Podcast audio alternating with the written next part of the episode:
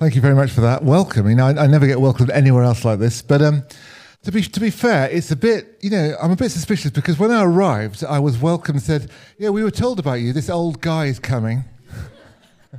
so um, you know, it's uh, yeah, an old guy is who I am. And I, you know, I used to dandle Philip on my knee when he was a little baby and things like that. But no, it's great to be with you as part of the, the, the church family, and, and, it's great to be family with you.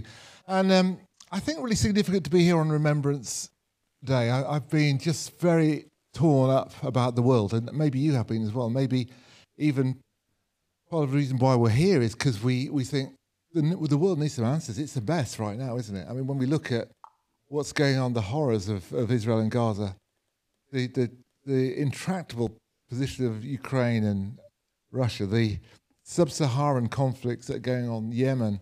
And then on top of that, we've got you know, a, a world that will not cooperate on climate change, and we've got, you know, food poverty and water poverty, and I mean, it's, it's, a challenging old old world to be part of, isn't it? And we need some answers, and we need some wisdom. And you know, this is I've got this book here. It's a good book, it's the Bible. I like a proper one that you can scribble in, you know, and. Uh, uh, and there's a lot of wisdom in there. And we want to look at some wisdom tonight from Jesus, who is the wise one. He is the wonderful counselor. That's one of the titles of Jesus. The one, if you want to get wisdom, let's come to him. And, and Jesus once um, gave a sermon. Um, it's called the Sermon on the Mount. It's um, really famous. It's in Matthew's Gospel. We find it there in Matthew chapter 5, 6, and 7. And, um, and it's, a, it's, it's great. You know, and many people around the world have, have read those words, have been inspired them. People like Gandhi or Tolstoy. The challenge is it's really hard to put into practice really hard. I don't know how many people have, have tried really hard to live the Christian life and follow Jesus, follow his example. Yeah, a lot of you have tried. Maybe some of you are just beginning that journey. Maybe some of you further on. But honestly, it's quite difficult. I mean, being good. How many people find it hard to be good? I find it easier to be bad than to be good. I don't know why that's so, but I, I do. And um, and I, I, have got a conscience and I've got a wife. Those two things really help me. but um, it is, it's, you know, it feels sometimes like you're living against the tide, and the tide isn't just out there, it's also in here. There's things in here that stop me being good. And when I read the Sermon on the Mount, what Jesus says, he says some really radical things. Now, to be honest, the Old Testament is pretty radical. You know, actually, if the in the Old Testament, the, the what we call the law, the Ten Commandments, the, the law of Moses, all that kind of good stuff that you find in the first books of the Bible, it's quite tricky itself even an, an, eye for an eye and a tooth for tooth is quite tricky, isn't it? You know, how do you really kind of um, just make it okay with people? How do we resolve conflict? And, and there's a lot of challenge in, in the Old Testament about how we care for the poor and, um, and, and how we, you know, we, the Ten Commandments don't covet, don't, don't be greedy, don't be, don't be envious. And um, it's, it's, it's, in itself, it's quite challenging, isn't it? And I think, well, it's quite hard to live that. In fact, there was a time in the New Testament when some church leaders in this early church are having a council and they're trying to work out what to do with people who are not Jews who want to follow Jesus. And say, well, shall we make them obey the law? And one of the, the church leaders stands up and said, look, guys, we can't even keep it. and we're good Jews. How can we, how can we expect the Gentiles, the, the non Jews, to keep the law? But when we look at the Sermon on the Mount, it's like Jesus takes the Old Testament stuff and kind of amplifies it, you know, turns it up to 11. You know, it's kind of, Jesus says things like, you've, you, the law of Moses, you, you've heard it, you've read it. It says, don't commit adultery. I tell you, don't look at a woman lustfully. He says, we've heard it said, don't murder. I said, don't even be angry with your brother. In fact, if you call someone raka, which is a, an Aramaic term of contempt, you're guilty of hellfire. It's kind of like he's ratcheted it up. Gosh, we, we thought the Old Testament was difficult. What about the New Testament? That's really hard. Really hard. I mean, we can love it, we can think it looks great, but to do it is really tricky, isn't it? So I want to take us back to the beginning of the sermon because it's really important to get the beginning right before we try and unpack all the other things. And the sermon that Jesus gives, the Sermon on the Mount, begins in Matthew chapter 5, and I'm going to read it to you. I'm going to... When Jesus saw the crowds, he went up on a mountainside and sat down.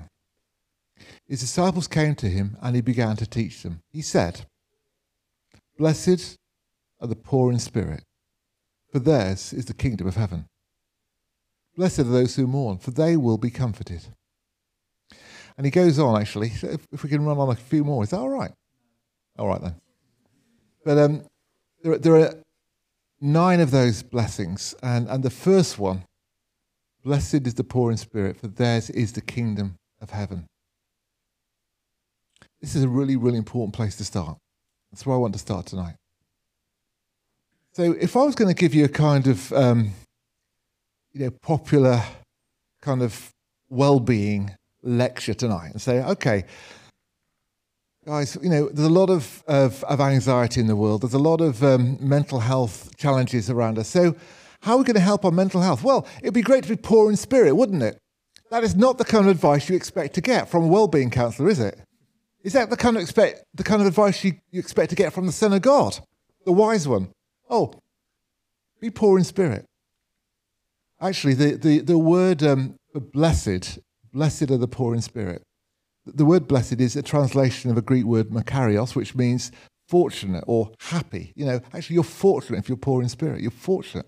So, really? Because on the whole, people who've got a poor self-image, who don't think a lot of themselves, we think, oh gosh, you could you could do with some therapy. Is that, is that how it is? So, what does it really mean to be poor in spirit? There must be a way of understanding this a bit more. Um, what, what is Jesus really getting at when he says, "Blessed are the poor in spirit"? Well, that little phrase it's linked with a description. Blessed are the poor in spirit, for Theirs is the kingdom of heaven, Jesus says. It's a, it's a description of someone. You, can you think of a, anywhere else in, in the New Testament where Jesus says these people have got the kingdom of heaven already? They're not waiting until they die. They're not waiting for some great event. They, they, they've already got it. You know, exactly. Thank you, Kate. Jesus once said, you know, let the children come to me, for theirs is the kingdom of heaven. It belongs to them. So maybe there's a link between being poor in spirit and being childlike. In fact, Jesus told people to become childlike. He said, you know, unless you become like a little child, you won't enter the kingdom of heaven. So there's something about that. And it seems to me that the that to be poor in spirit, to understand that, is to not be self-reliant that is one of the characteristics of, of children. I've got five kids. I've got three grandchildren, two more on the way. Very exciting. And I, I love um, I love my little grandchildren. And um, I go and collect them from from school once a week. It's one of the best parts of my week, you know. And uh, but but actually, they need me. They're very dependent on me. They're very dependent on their mum and dad. There's something about being a child which means we're dependent on our parents. We need nurture, we need guidance, we need provision. We can't do it ourselves. And maybe that's a clue to understanding what it means to be poor in spirit. I'm going to unpack this even further just by reading another bit of uh, the, the New Testament. This is from Luke's Gospel. This is a story Jesus told. He says, Those were confident of their own righteousness and looked down on everybody else. Jesus told this parable. Two men went up to the temple to pray one a Pharisee, that's a very religious person, the other a tax collector. That is somebody who the rest of his community think is an outcast because he's somebody who cooperates with the Romans. He's there involved in collecting money on behalf of the occupying power. So he's a bit of a traitor. But he's also creaming off some of that money for himself. So he's unpopular for all kinds of reasons. Anyway, not welcome in, in good religious circles. So the Pharisee stood by himself and prayed, God, I thank you. I'm not like other people, robbers, evildoers, adulterers, or even like this tax collector. I fast twice a week. I give a tenth of all I get. He's been listening to Metro online. He's been learning about tithing and fasting. Um, but the tax collector stood at a distance. He wouldn't even look up to heaven, but beat his breast and said, God, have mercy on me, a sinner. I tell you that this man, rather than the other, went home justified before God. For all those who exalt themselves will be humbled, and those who humble themselves will be exalted, lifted up. So maybe that's a clue to what it means to be rich in spirit or poor in spirit. The Pharisee lifts himself up. He bigs himself up in his own. I'm pretty good. I, I can keep the law. I can do this stuff. You know, look at me. Look at the way I tithe. Look at the way I fast. It's great. The tax collector, you would say, is poor in spirit. He doesn't value himself. He's just asking for mercy. In a sense, he's throwing himself on God's mercy.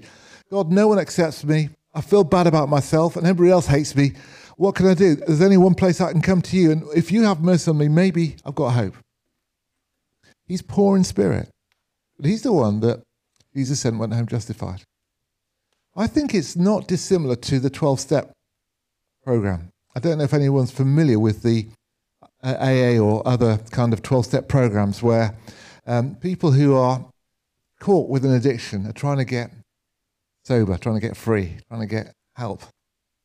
And the first step of the 12 step program is to admit that you are powerless so that you can open your life up to a higher power to do what you can't do. I've tried to get clean. I've failed. I've failed. I've failed. I've lied to my mother. I've lied to my partner. I've, I've, you know, I've abandoned my kids. Whatever it is, you know, I've done it and I've failed. I am powerless. Help me. Step one, admit that you're powerless. That means step one is you're poor in spirit. And if you're poor in spirit, that is actually fortunate for you because finally you will get some help. I would say that that is the foundation of the Christian life. That's why it's foundational in the sermon. To be poor in spirit knows that you need help, but to have confidence that you have a helper, that like a child, you have a Father in heaven who is good and who is for you and wants to shape your life and input your life so you can be the very best person you can possibly be. And he's committed to living that life that you can't live on your own with you. Because you see, to be a Christian, to be a follower of Jesus, is to be in partnership with God, not to be doing it all by yourself. To do it all by yourself is to be religious. And to be religious, you keep the rules, and it is hard work, and you can tend to shrivel up and be quite judgmental of other people. But to be poor in spirit is to say, I want to live my life with you living your life in me, because I can't do it myself. So I'm coming empty. But when I'm empty, I can really be filled, filled with your life, so that you're living your life through me and with me. And as you do that, so I, I change and I grow, and I am being conformed to your life. I'm becoming more like you. That is the Christian life. That's why it starts. Big sermon. Start with that place. Because it's only from that place that you can begin to do the other things. And when you do the other things, this is the amazing thing about the Christian life commands become promises. Instead of you shall not commit adultery, command, it's you shall not commit adultery, promise. The Christian life is where commands become promises. In fact, the Hebrew word in, that, that's used around the Ten Commandments implies there's a possibility that you'll be able to, to, to do this. You, the, the command actually is a promise. And, and in the life of Jesus, the, the very things that could condemn and crush us because they feel like a command that we're always breaking now become the possibility of a way of life that we're entering as the Spirit enables us to live it. And so forgiveness becomes possible because we've somehow entered into the economy of the kingdom of God. And um, as we know how much we've been forgiven, the overflow of that enables us to forgive other people. And it, it, there are so many examples like that. It's kind of like, um, you know, giving becomes not just a duty, but becomes a pleasure because we have been given so much. We, we, we feel like we can't give, we've got to give this away. It, it becomes exciting to do that. And, and it, the Christian life isn't meant to be like a heavy burden of law that you do. It's meant to be a partnership with the Father. And that's why, as the, as the Sermon on carries on, it kind of undermines and subverts the religious practice, which is all about the externals and looking great. You know, the Jewish society that Jesus was um, born into and lived in was one where, you know, you got, you got kudos for looking religious. You know, so people used to pray in public so that people, oh, they're holy. And if they were fasting, they would make themselves look really ill. they kind of like, kind of wear their worst clothes and they go, oh, how are you? Oh, not so good. I'm fasting today. You know, I mean, it's kind of, they're, they're, because it, it looked kind of, you know, holy to be doing that kind of stuff. And in, in, in, the Sermon on the Mount, he said, Look, when, you, when you're fasting, don't tell anybody. Just do it with the Father. It's going to be fun. Do it with him, for him. And by the way, look your best. Look really cheerful. When you give to the poor, don't go shouting about it, telling everybody what you're doing. Do it with the Father. You're, you're partnering with Him. This is going to be great. Let's see who we can bless today. That's the spirit of it. It's kind of, we're going to do this stuff. Dad, let's go and do stuff together. You know, when I was a kid, my dad was my hero. And um, I used to love going off with my dad. And, um, you know, we, we had an old Volkswagen, a Volkswagen? Yeah, we had a Volkswagen. it was a new Volkswagen.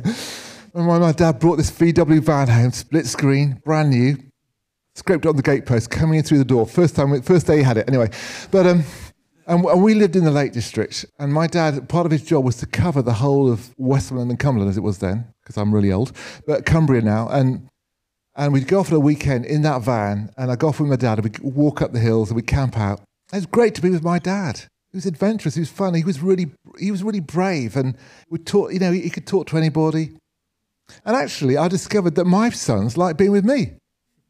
I've got four sons, and uh, when we hang out, we, we, it's great, you know. And we, we used to, when they were young, we did dads and lads adventures, but I still try and do a, you know, go off with them once a, a year at least, you know, and have some overnight time with them one on one. But but God's like that. He's like the best father, the best father, and wants to do great stuff with with us as kids. So let's start from that place. Let's say, God, I know I need you, but that's not a um, that's not a disaster. In fact, it's a blessing. I'm fortunate when I know how much I need you, because that's when I can start to really come to you and get your grace and mercy in my life. Blessed are the poor in spirit. Blessed are those who mourn, for they shall be comforted. This is my Remembrance Day kind of thought, really, because Remembrance Sunday is a time when we collectively do some thinking about the horror of war. I, I just was thinking as I was on my way here earlier this morning, I was thinking about war because I read the news and there's wars going on right now. The most painful one is the Israel Gaza conflict. That's so painful, isn't it? There are 2.2 million people in Gaza. A million of those people are under 15. We know even you know, from the from the stats that come out of um, Gaza, as far as we know, uh, four and a half thousand children have been killed in the conflict so far. Children should never experience war. Actually, human be- it's not natural. We should not accept that warfare is part of the human experience. It should not be. And, uh, you know, we all know our history, or we, we, we remember our history, don't we? Today we remember the First World War the Great War, as it called, the war to end all wars. It's been so catastrophic. So many millions have died. We must never go to war again. Let's start the League of Nations so it will never happen again. In 1918, 1939, World War II. It was horrific. The United Nations is formed. Let's mediate so there will be no need for war again. Let's let the nations come together why is it that we accept conflict, that we accept the ideological hatred of one another between our nations, that we, that we as a world community kind of do not work harder at peacemaking? By the way, blessed the peacemakers. It's in there, isn't it? And the next one after that is, and blessed are those who are persecuted. I wonder if you get persecuted if you're a peacemaker because you're trying to bring people together. Everybody hates you. But, um, but there's something about that. But it's, it's really hard for us to do kingdom life. But we've got to do it, you know. And so today, blessed are those who mourn, for they will be comforted. Now, mourning is not a state that anybody is, is really wanting to, to go into because mourning implies loss and pain and grief. I was talking with someone this morning and I'd not met them before. It's my first meeting with them, and they, they were struggling in our church meeting this morning. And they, they just said to me, in January, my brother took his own life, and I wasn't there for him. And, and the, the grief and the pain and the guilt very, very live for them. We all know people, or we've experienced our own losses. Um, and uh,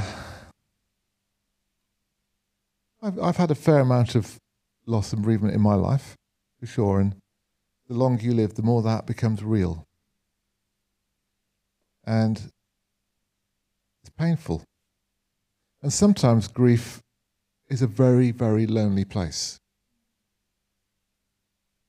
You've heard Martin a few weeks ago talk about his own experience. Martin, that's sitting over here, about loss, about his son being killed in an awful hit and run accident, and the, the impact of that on, on, on Martin and Rachel. And it can make you go inward. It can make you pull away from your community, even. It's, and it actually sometimes it's hard for us to approach people.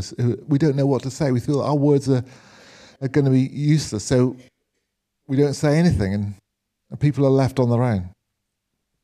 So mourning, grieving, it can be a really lonely place. Jesus is speaking about a comforter coming to mourn, coming to those who mourn, a comforter. What's it look like? Who is the comforter in, in the Bible? There's a, there's a word for somebody in the Bible who's, who's, who's got this title, the comforter. Anybody know who that is? Holy Spirit. Someone said that over there. Thank you so much. Yeah, Jesus, before he died, and bear in mind, he was going to go through his own agony and he's going to leave a whole lot of lost, bereaved people. And he said, I'm not going to leave you as orphans, lost and bereaved. I will ask the Father, He will give you another comforter. He will come to you. He'll teach you everything. I've, he'll remind you of everything I've taught you. He'll be with you. Um, and Jesus was talking about the Holy Spirit, the one I just said we had to have in our lives so that we could live the Christian life, the comforter, the Holy Spirit. Now, the comforter, the Holy Spirit, actually understands grieving. In fact, God understands grieving you know, every now and then we kind of think, well, it's all right for God. God's up there. He's all right. He's not affected by all the suffering that we go through here on planet Earth. Does anyone ever think like that about God? It's all right for God. He hasn't got flesh and blood like we have. He Doesn't feel the sort of pain and loss that we have. He's, he's all powerful. You know, my theology of God is simply this. Well, not simply this, but this is some of it. God is love, right? I think the truest thing to say about God is that He's love. And I think the truest thing to say about love is that love involves suffering. It involves lots of good things, but it for sure involves suffering. I think to love gives you the capacity to suffer. It's interesting, in the old King James version of the 1 Corinthians 13, famous discourse on love by the Apostle Paul says, Love suffereth long. Love is long suffering. We translate that as patience. Love is patient, love is kind, love is long suffering. But there's something about suffering and love that go together. If you love someone, you grieve when they're hurting. One of the most intense periods of grief I ever had in my life was when I came on my new, uh, newly married, just a year or two into marriage, got married really young, so in, in my 20s. My wife, uh, Tina, her, she lost her mum when she was 12 years old, and she still was grieving for her mum, you know, and, and um, and as I came in and found her just a, a little intimate moment, just kind of like sobbing for her mum, I just felt physical pain in my belly that I'd never felt before. It felt like I was sharing in the grief. I'd never met her mum, but I was sharing the grief of someone that I loved. You know, I think God does that.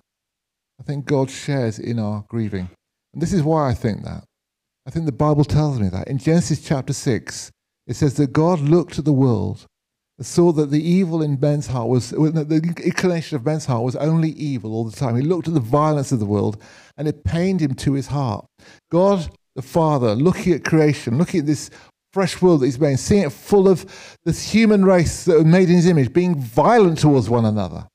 I mean, the, the, the broken story of the human race, Genesis talks about you've got Adam and Eve, then the next generation, Cain and Abel. Cain kills Abel. And it grieves God to his heart. I've got Jesus. John 11 talks about Jesus at the graveside of a man called Lazarus, who he was going to raise from the dead in 10 minutes. He's gone there to raise him from the dead. But Martha and Mary are in the position of loss. If you'd have been here, they said, my brother would not have died. And Jesus wept. Shortest verse of the Bible, Jesus wept. And it's because Jesus understands grief and he's with us in it, even though he knows that one day down the line, when it's all over, when the last word is God's last word, there will be no more sickness, no more pain, no more tears, no more death. But while we are in this place, in this broken world, in this world that is not fixed yet, in this vale of tears, God Himself weeps with us. And Jesus demonstrated that by weeping with those who wept. And in the book of Romans, we're told, weep with those who weep, rejoice with those who rejoice.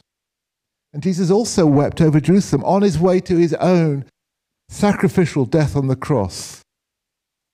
He weeps over Jerusalem because he sees its torment, the fall of Jerusalem in the Roman Empire. I guess he saw Gaza, he saw all of it. And he wept because Jesus grieves too. And the Holy Spirit, the Comforter, the one who is in us alongside us, our Comforter, he grieves too. There's a famous passage in the New Testament written again by Apostle Paul, Romans chapter 8.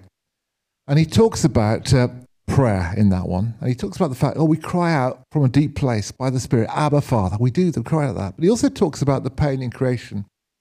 And he says that even we, and he's talking to Christians, he's talking to the church, he's talking to people who are followers of Jesus, says, even we who've got the first fruits of the Spirit, we, we, we, we grow, we long for the adoption of our bodies because we haven't got it all yet. We've got the first fruits, we've got God is with us, we've, got, we've tasted something of this kingdom of God, but yet we still this brokenness, it's still not finished. And until it happens, we're grieving. We don't even know how to pray, but the Spirit Himself, who searches the deep things of God, groans with, with cries deeper than words. He says, creation is like in the birth pangs, it's in pain. But as we're experiencing the pain of creation and we groan, the Spirit Himself groans with us because He really knows how to grieve. You know, there is a, a gift of the Spirit to help us to mourn. And the reason we mourn and are comforted is because we're no longer alone in our mourning. And the person who is grieving and mourning with us knows about grief and the depths of it better than we do. It's been my experience from time to time to come to a place of prayer and encounter the pain that's in the heart of God. I don't know if you've ever had that experience, but you know, I go to a prayer meeting, I'm a bit detached. You know, I just go and I share, I'm going to pray because that's what you do as a good Christian pastor. You've got to pray, otherwise you get sacked. And, um, and I'm in that meeting, and then suddenly I'm gripped by the Spirit of God, and I start to catch a bit of the heart of God. And it's painful. We sometimes we, we sing a worship song that says, Break our hearts with what breaks yours. That's a real song that we sing. And what it implies is that God feels pain more than we do. And we have to catch some of what God's indignant about what God gets stirred up about, what God's angry about, what God's grieved about, and identify with Him and let His Spirit help us so that we don't keep withdrawing, so we don't get compassion fatigue, so we don't back off, but that we can stay in that place. And, and, and the kind of the, the, the mourning and grieving that we have can be something that is a vehicle for the kingdom of God to come. And I don't know what your reaction is to what's going on around the world today and what's going on in, in Gaza in particular, you might want to just distance yourself from it. I think I just can't cope with it. I just don't want to see the news anymore. It's just too painful. It might be you want to do protests, and maybe you're up in London yesterday with those 300,000 people marching through the centre of London. Or it might be that you're just really conflicted. You think, well, this is unspeakable what, what happened, and when's it going to end, and all that stuff. But I think what God is calling us to do is to mourn, to grieve, to cry out, How long, God, may, must this go on? How long can we, as the communities of, of this world, allow this level of hatred? Why are we not working at being peacemakers? Why are we not wanting to stand in the gap? Why, why have we allowed this to happen? Where's our collective responsibility? We're all responsible in, in, in the nations, you know? The British, we, we've got some big responsibilities around the mess that's in the Middle East right now. And, and what we should be doing, I think, is mourning and grieving, saying, God, have mercy on us. Have mercy on that we find this stuff in us. What is it that's in us that makes people go and butcher families as an act of terror? What is it that makes us so dehumanized that we will drop bombs on apartments where kids are or whatever? You know, there's a whole lot of stuff there, isn't there? And we've got, we've got to grieve and mourn, I think. We've got to say, we're sorry, God. This is what we're like. And we need, we need your help. We need the kingdom. As I come into land, just two things to say. You know, to be a follower of Jesus, to partner with Jesus, to see his kingdom come, is to be like him. Was Jesus poor in spirit? Yes, he was. I'll tell you for why.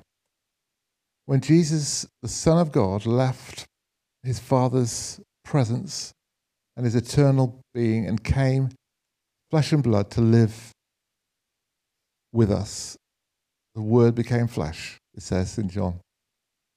Then he laid aside his power and became vulnerable. And he said about what he did, he said, I only do what I see the Father doing. The Son can do nothing by himself.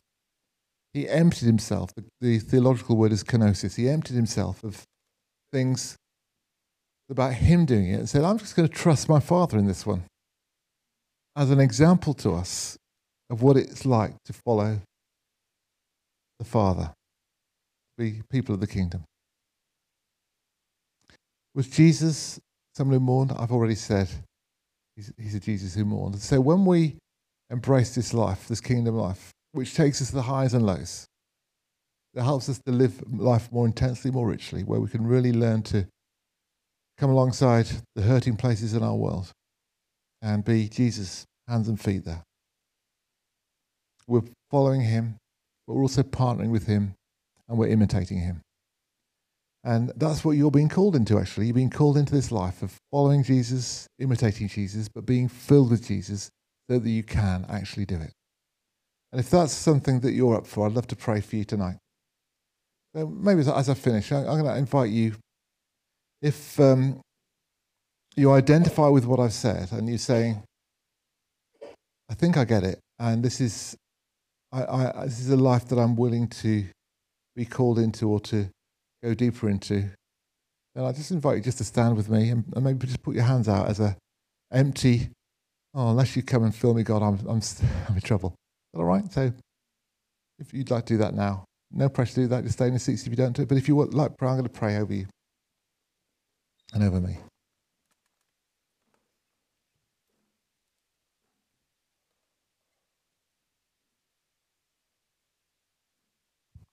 Those Beatitudes, those fortunate sayings, they include things like, Blessed are those who hunger and thirst for righteousness. Blessed are those who, fortunate are those who are poor in spirit. Lord Jesus, you see us standing before you now. I'm standing in the same boat. There's someone who needs your grace, who needs your mercy, who needs your spirit. Unless you come, I back off from the challenges of life and I compromise and but when you come by your spirit, when it's all about you, not about me, it's amazing what happens. So I want to say, Come, Lord Jesus. And will you rest on each one of us tonight? Will you give us your Holy Spirit? Will you fill us with your love, with, with your power, with your grace? Will you help us to do what only you can do? In Jesus' name. Amen.